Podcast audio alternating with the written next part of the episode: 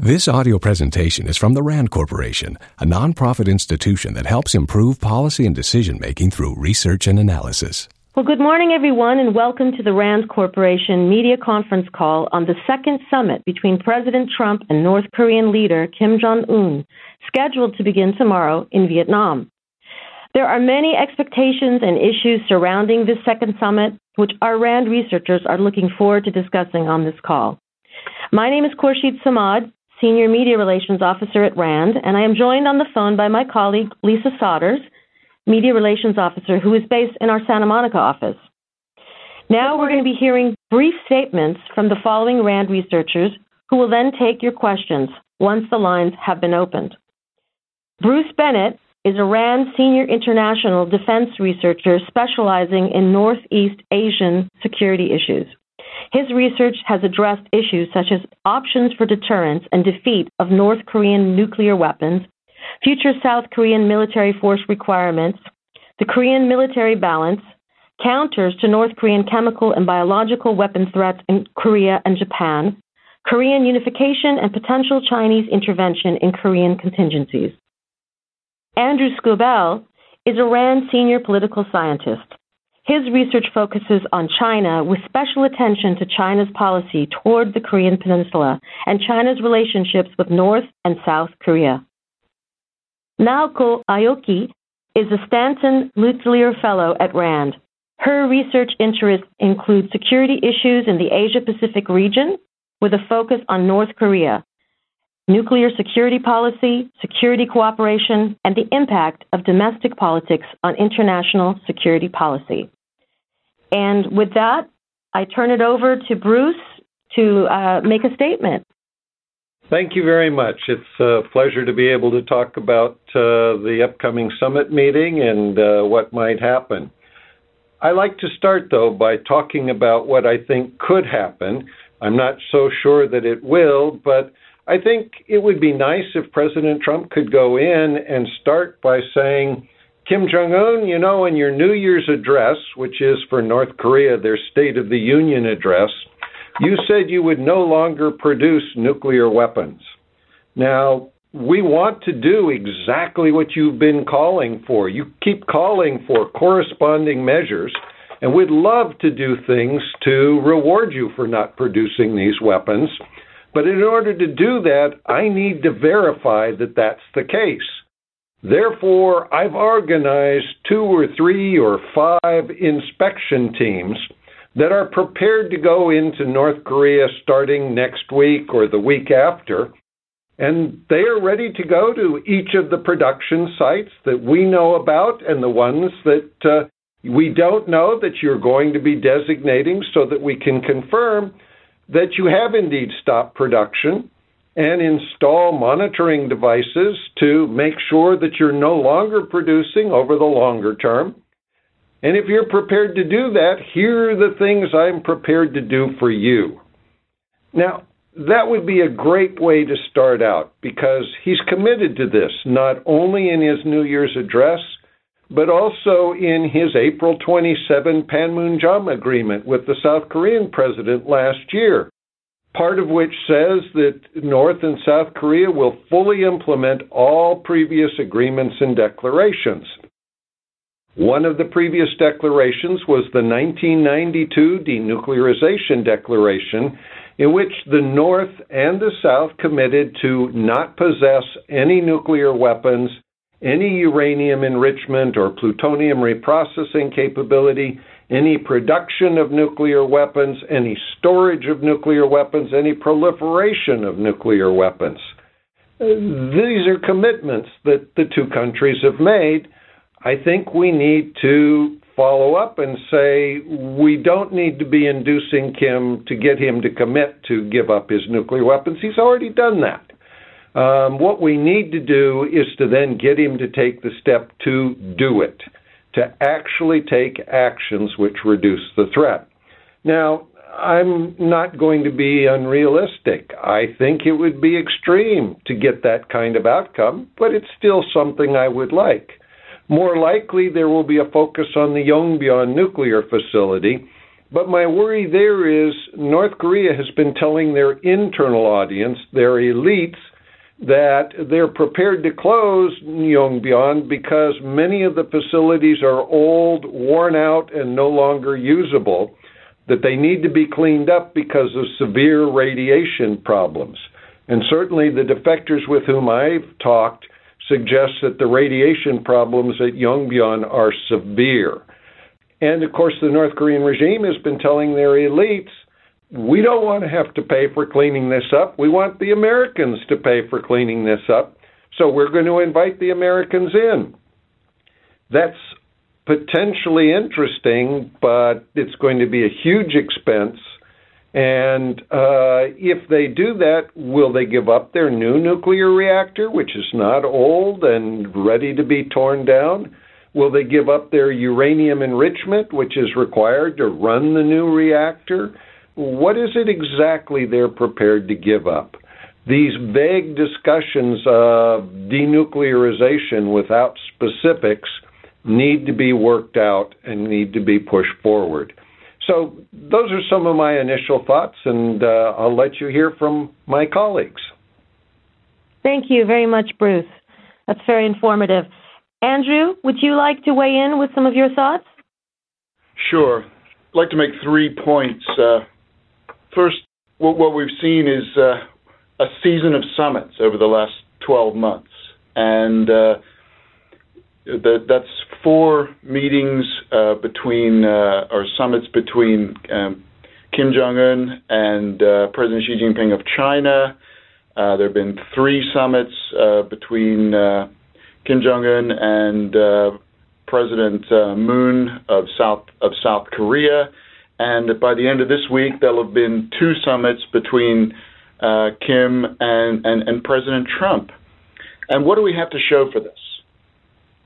On the one hand, there's been a, a very clear and significant decrease in tensions, and that's that that's a good thing. If you think back where we were just over 12 months ago, we weren't we weren't in a good place. People were talking about the the, the specter of of, uh, of of of a possible uh, of a possible war in the Korean Peninsula. So that's a good thing. De- decrease in tensions, but uh, we ha- we haven't gone beyond that.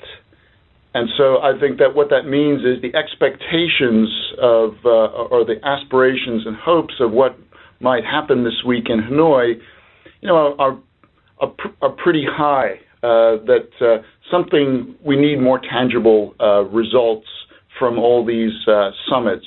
Uh, so that's the first point. The second point uh, concerns, you know, what does denuclearization mean, and how important is it to each each key party in in in this in this issue.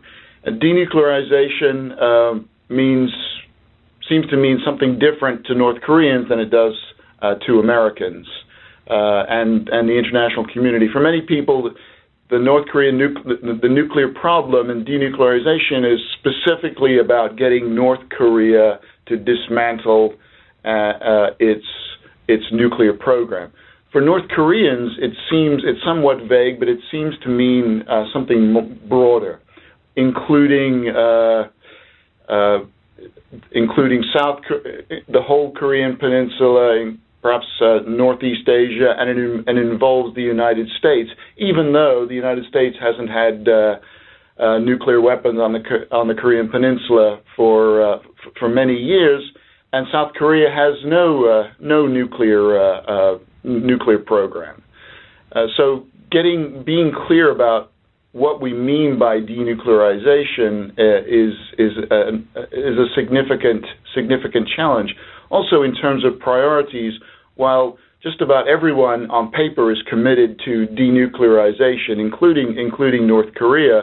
Um, there are different priorities uh, where this stands. For example, for the U.S., it seems to have been, uh, for successive administrations, the most important issue uh, uh where, where North Korea is concerned. For South Korea, it's important, uh, but they see, South Koreans seem tend to prioritize um, inter-Korean relations more than more, more than denuclearization. And for China, uh, while they're they definitely believe that denuclearization is is important.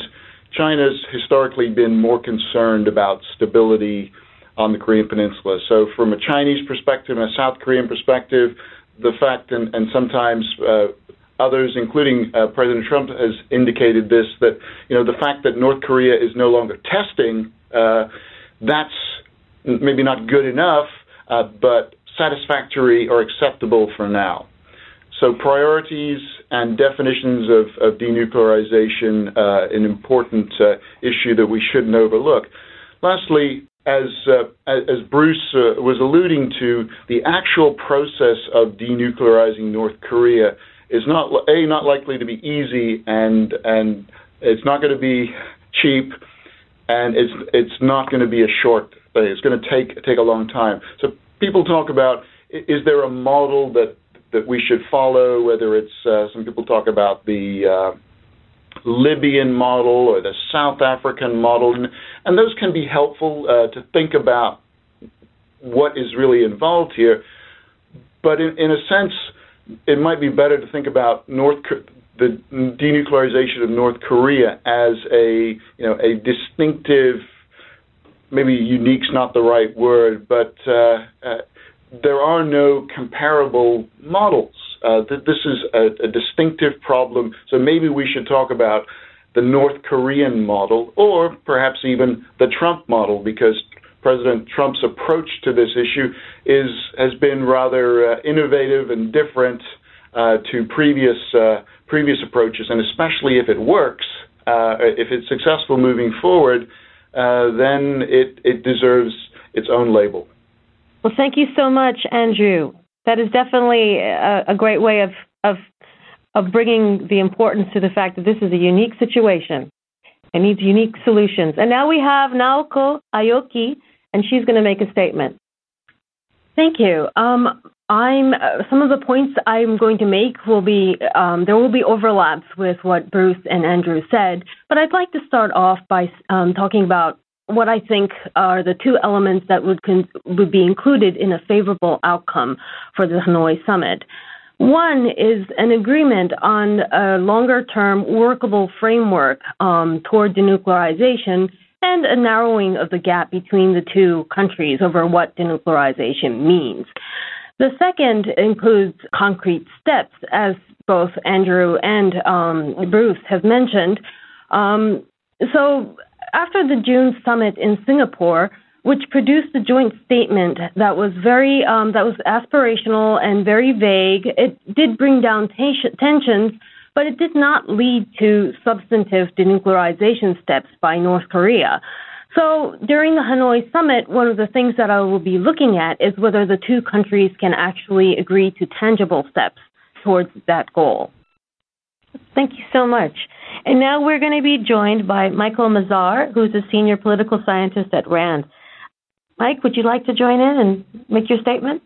Uh, so the only thing I would say is that uh, to sort of follow on the theme of what is potential success, um, just to be specific, I think one aspect is um, that there's been a fair amount of discussion that a centerpiece of an interim North Korean concession might be built around the Yongbyon nuclear facility.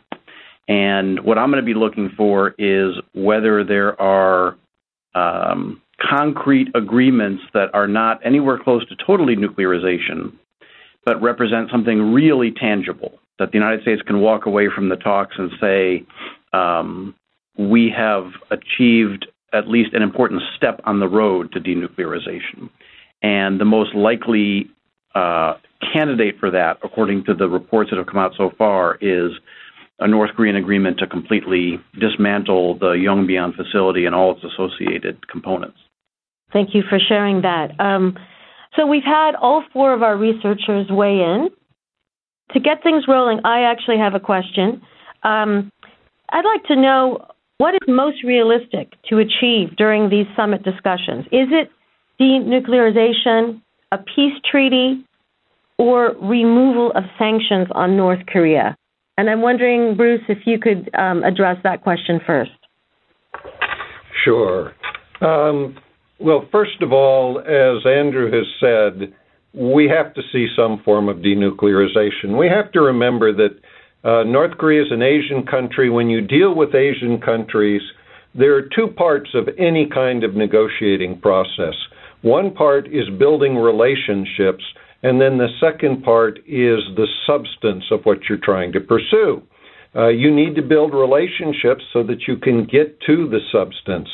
Uh, President Trump has made a great deal about the relationship he's built with Kim Jong un, and in that case, he's been relatively successful, far more than I think any of us anticipated. But he hasn't been as successful on the substantive side.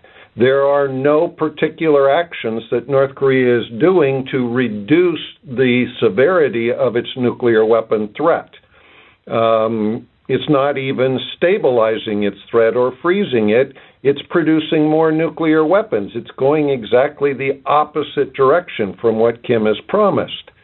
So the key here is President Trump has got to get some substantive outcomes. He's got to get something done. And as Mike has said, the most obvious case is with Yongbyon. Kim Jong un has offered Yongbyon. Um, it's a case where we ought to be able to proceed with uh, with inspecting, uh, closing down, and then eventually disassembling. But if North Korea is really making as many as 12 nuclear weapons per year, which some media sources suggest is the case, um, time is not on our side. And Yongbyon may only be perhaps a third or so of that production.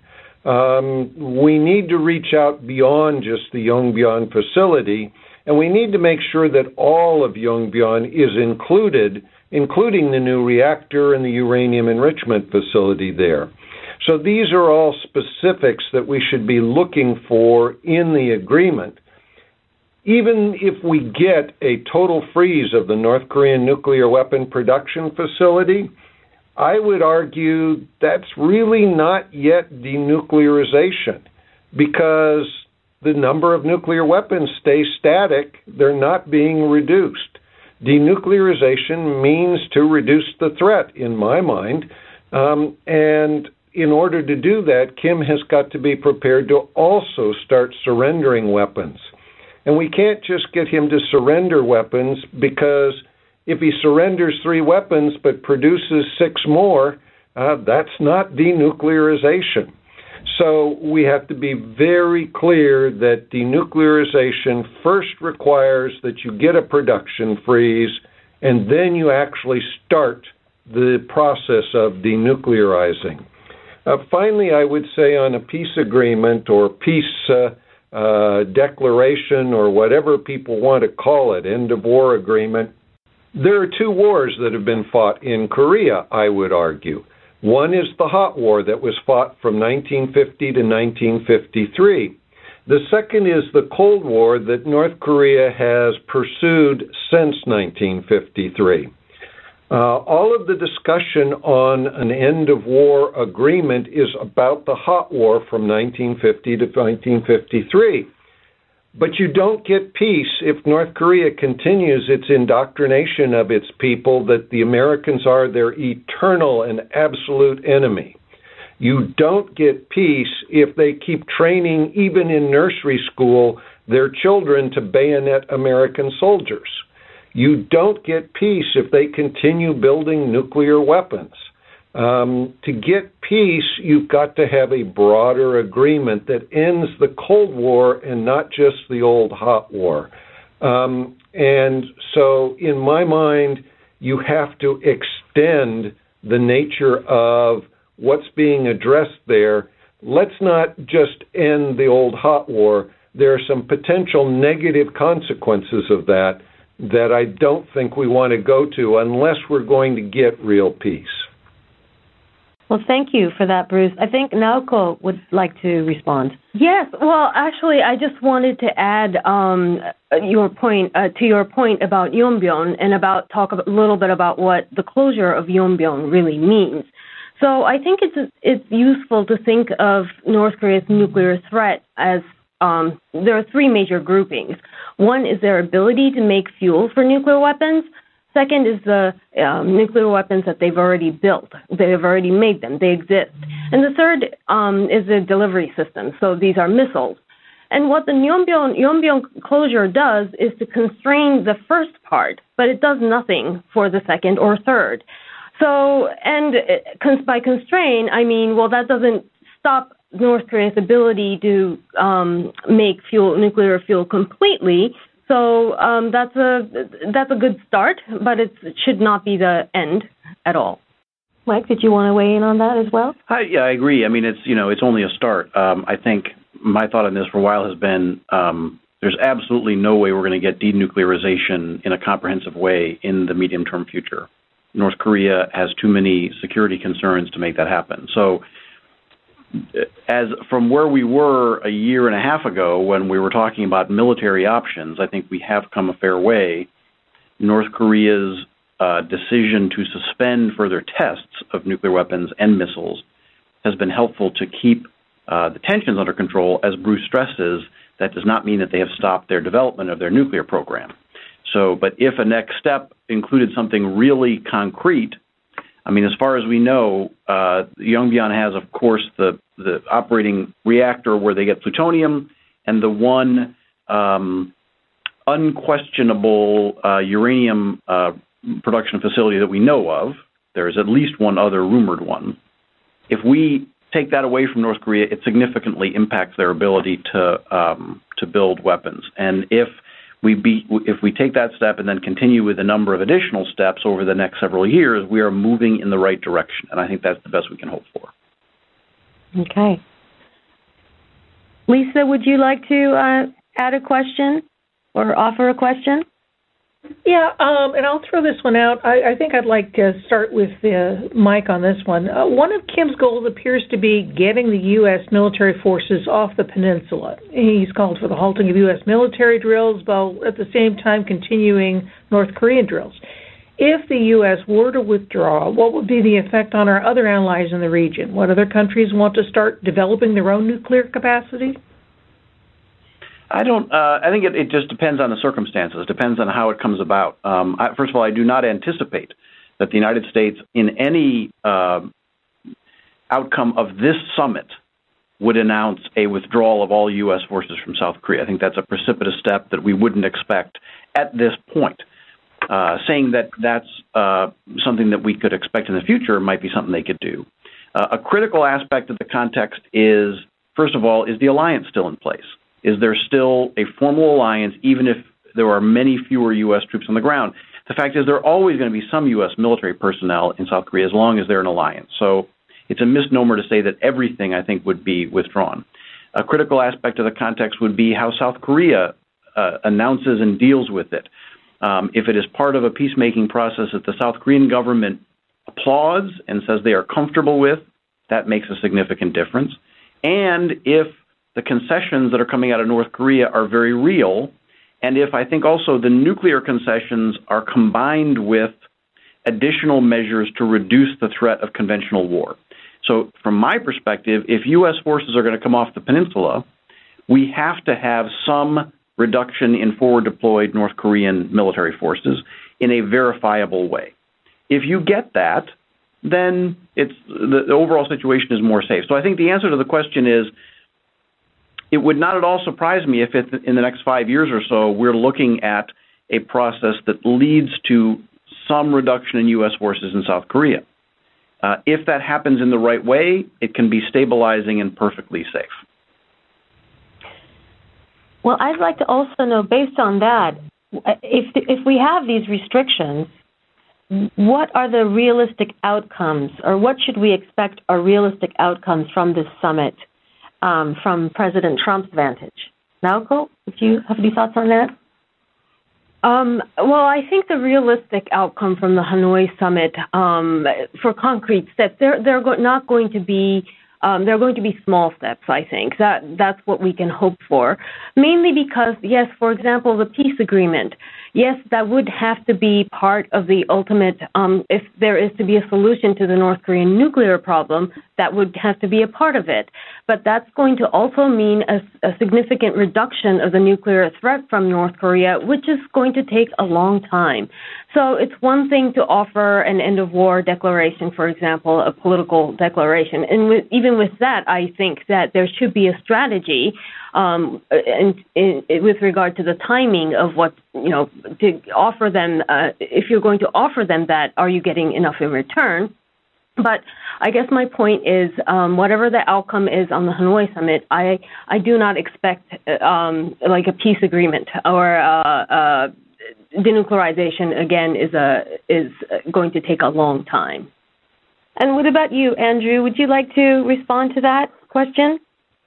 I think what we're what we've been talking about is you know, what kind of deal is likely to come, if if any, is there going to be an agreement coming out of this summit?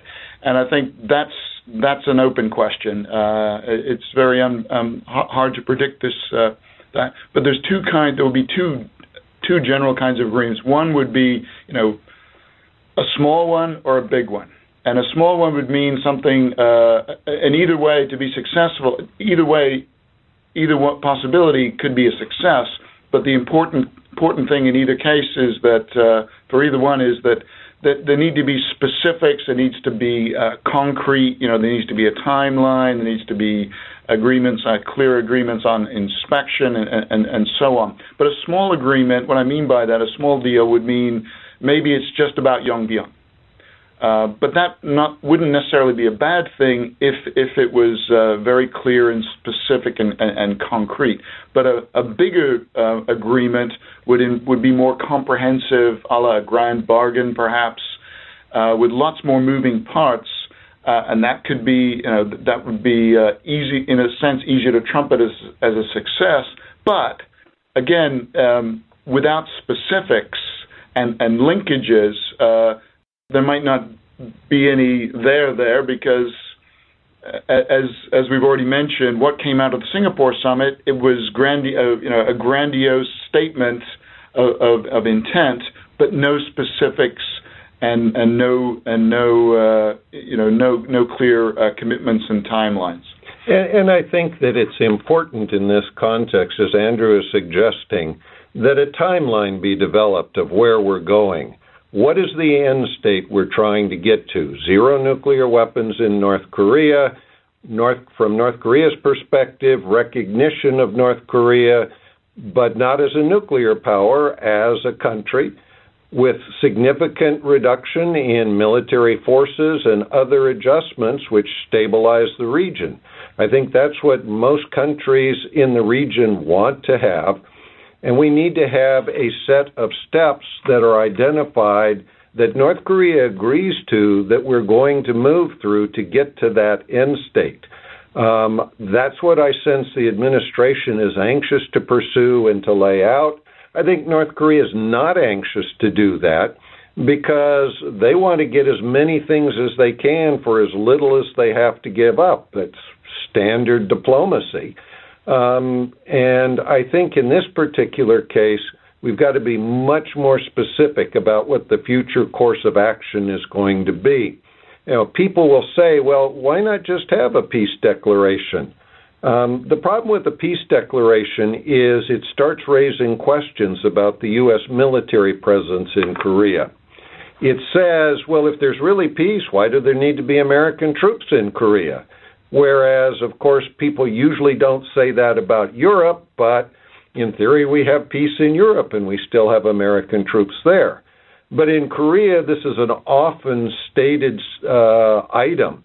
And we have to then step back and say, what do we want to create as the conditions between now and the future? If there are no U.S. troops in Korea or a very small number, Will, will South Korea feel comfortable with the U.S. nuclear umbrella that we've offered? Or will South Korea perceive, yeah, you can't count on the U.S. in that case because there aren't American military in jeopardy? Um, don't we need our own nuclear weapons? And there are plenty of groups in South Korea who have pushed to get nuclear weapons in South Korea for their own nuclear weapons. And if that happens, that's a regionally destabilizing and probably globally destabilizing event. If being a nuclear power is the only leverage that uh, Kim Jong un has, what would convince him to give up nuclear weapons? I mean, he has tremendous bragging rights right now because he can claim that he's a nuclear power. What else has he got? He's got nothing else. So is it even realistic for anybody to expect that he would give up that kind of power? He doesn't have any other power. Or am I missing something? Andrew, any ideas? Well, I think he, we shouldn't ignore the fact that there is a significant uh, conventional uh, military capability that North Korea has. Uh, and especially if you're sitting in Seoul, uh, um, you know, then then that uh, you're in many ways more worried about that.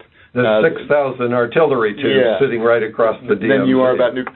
But yes, uh, you know, if you're if you're the leader of North Korea, your economy may be improving somewhat, but you're basically a basket case.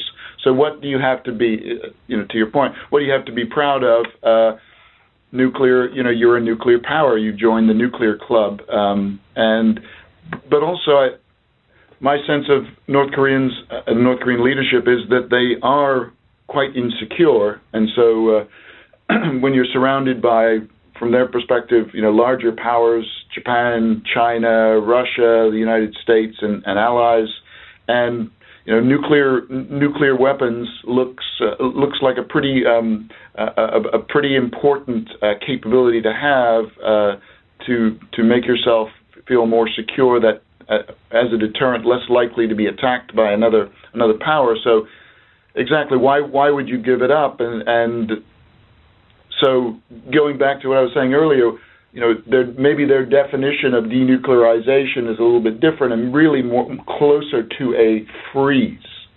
Now, that's it's, it, in a sense it's heresy to talk about a freeze because we've the United States and other and the international community has been so laser focused on denuclearization, um, but a freeze uh, with with appropriate inspections and you know uh, uh monitoring and monitoring would not would not be such a terrible outcome. Uh, it would certainly, of course, be far short of, of denuclearization, but I think it would be a step forward from what we have today. So we're, you know, we've talked about what might be the outcomes or the, the best case scenario for the United States. What is the best case scenario for North Korea? What do we think Kim Jong Un is hoping to achieve in this summit? Michael? Well, I think the question we just heard gets to it a bit. I think it's it's absolutely right to say that um, his uh, that, that North Korea believes that nuclear weapons are essential for their survival, and that their achievement of what they are at least publicly billing as uh, sort of an adequate nuclear deterrent is, to this point, maybe Kim Jong Un's fundamental accomplishment and the thing he can kind of advertise. So I think, as as um, Bruce and Andrew have, have both implied, I think what they're going to be looking for is the opportunity to give some concession that begins to break down the sanctions regime um, that promotes stability on the peninsula because I think there's not a lot of evidence that Kim Jong un is actively considering military aggression against South Korea. Uh, and they certainly fear aggression from the United States, so reducing tensions is good for them um, and opening the way to what he has clearly stated for at least a year now and, and more as his priority, which is developing the economy of North Korea.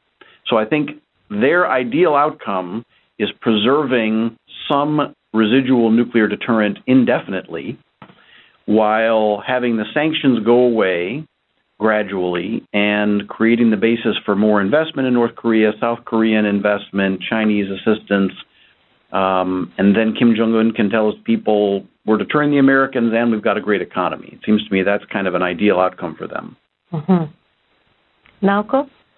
Sure. Um, well, basically, Kim Jong Un said after the last um, missile test in November 2017, the most powerful um, missile that they tested, that now their nuclear deterrent is basically complete. And that was after that he changed his um, sort of shifted gears and emphasized started emphasizing economic development. So North Korea has had a plan, and um, that I, I agree with Mike in terms of what their plan is. I think you have to add, though, that um, what North Korea wants out of this summit is clearly from their own statements over the last four months or so is sanctions relief. Um, and this is not about feeding the poor people in North Korea. Uh, North Korea during the famine in the 1995 to 98 timeframe, uh, many of the elites were observing the hostile class uh, in your political uh, caste system in North Korea. You have the hostile class, the wavering class, and the elite class. The senior elites were watching the hostile class because the hostile class was being starved. And uh, they very much wanted to make sure there wasn't going to be a rebellion. Uh, they were very surprised to discover that some people in the hostile class were actually doing okay. Not really well, but they weren't starving. And they discovered those people were entrepreneurs. Um, that wasn't supposed to be happening uh, because this was a public distribution system, a socialism. Um, and yet these people were doing okay. And many of the elites, I am told, said, oh, wow, you know, they have to pay off the security services to make this work we could do the same thing, and we know the security people. Sometimes they're even members of our own families um, we could become independent of the regime. Um, and so by today, 20 years later, you have many capitalists in North Korea, especially among the elites. Those people don't want sanctions. And they are putting, from all indications I get, severe pressure on Kim Jong un to get sanctions relief. Uh, he's gone to China now, as as Andrew stated earlier, four times to talk with uh, President Xi, and uh, promised his elites that he would get sanctions relief. Uh, he came back with next to nothing in each case. Uh, so he's under some pretty serious pressure to let the businessmen of North Korea do what they want to do. Um, the question, though, we have to ask is how far in that direction does he want to go? Because entrepreneurs, capitalists, or whatever you want to call them, are independent to a certain extent. And that independence is not what Kim likely wants. He wants people doing what he tells them to and not being independent. And as long as they're doing business, they're also bringing information into North Korea and that information can be poisonous to the regime. So the regime is, I think, going to want to be careful with that as well. Well, Bruce, you just brought up China's role in all of this. Uh, it's significant, and they do have economic leverage over North Korea. But right now, what what do you think China, the leadership of China, is thinking about this upcoming summit? Are they supportive of it or are they wary of what might occur? Andrew, would you like to weigh in on that one? Sure. I, I think you've uh, accurately characterized how I, how I think uh, China's uh, approaching this wary and, and hopeful. Uh, this is a good, the decrease in tensions has been warmly welcomed um, by China, uh, but at the same time, China's cons- and hope and also hopeful that there's going to be a positive outcome in, from the Hanoi summit. But China is also wary, concerned that uh, about being sidelined uh, or marginalized in this. And so, uh, while they do, uh, they like to they like to see an improve improving relations between uh, Washington and Pyongyang. Uh, they view themselves as being this is their sphere of influence. This is on their North Korea is on their doorstep, and and technically North Korea is is an ally of China um, by the 1961 treaty. Uh, so they very much see China. Uh, China sees North Korea as their uh, as as w- within their sphere of influence, uh, and and so uh, you know, it, it's noteworthy uh, that uh, the the four summits we've seen uh, between um, Xi Jinping and um, Kim Jong Un have been very closely uh, correlated uh, with the first summit uh, uh between uh, uh, President Trump and, and Kim Jong Un, and then the, the, three were clustered. The three meetings last year were clustered around two before the summit in, in Singapore, one after, and then the most recent, the fourth meeting between the North Korean and Chinese leaders happened last month. I think no coincidence, just before the Hanoi summit. So this is where this, these meetings are important uh, for North Korea to say uh, to keep China in the loop, reassure China, and and and, and get benefits uh, in, in exchange for uh, consulting with China. Uh, but they're also important for China to weigh in and, and feel comfortable that, or more comfortable, that their views are, are, being taken into account their interests are being taken into account by North Korea. I want to piggyback on that, Andrew. What kind of leverage does North Korea have over China? That, that's that's a really a good question. I think there's an assumption uh, that many people have that you know China is so big and so economically powerful and and uh, you know has so many uh, you know the, the goodies to offer uh, North North Korea. It's the source of you know uh, uh, has been the source of of energy, uh, a lot of um, raw materials, uh, including coal, things like coal that North Korea exports. Uh, pretty much all of that is uh, gone gone to China. Uh, so on paper, it would seem that uh, China holds not all the cards, but almost all the cards. And yet, uh, I would argue that North Korea has has played its weak hand very very well and and actually been in the in the driver's in, in the driver's seat in uh, uh, managing its relationship with with with China. Uh, but on the just one last point about North Korea. Um, you know, they are insecure. They do want that m- maintain that nuclear deterrent, and yes, they don't trust the United States, but they don't trust anybody, including the Chinese. Um, so uh, part of the the the, the uh, summit the, the, summit is about uh, improving North Korea's options uh, so that they're not not as reliant or dependent on on China. I think that this has been extremely informative, and we thank our RAND researchers for participating today. And with that, I think that we can bring this call to an end. Thank you, everybody, for your participation. Thank you. Thanks. This presentation is provided as a public service by the RAND Corporation.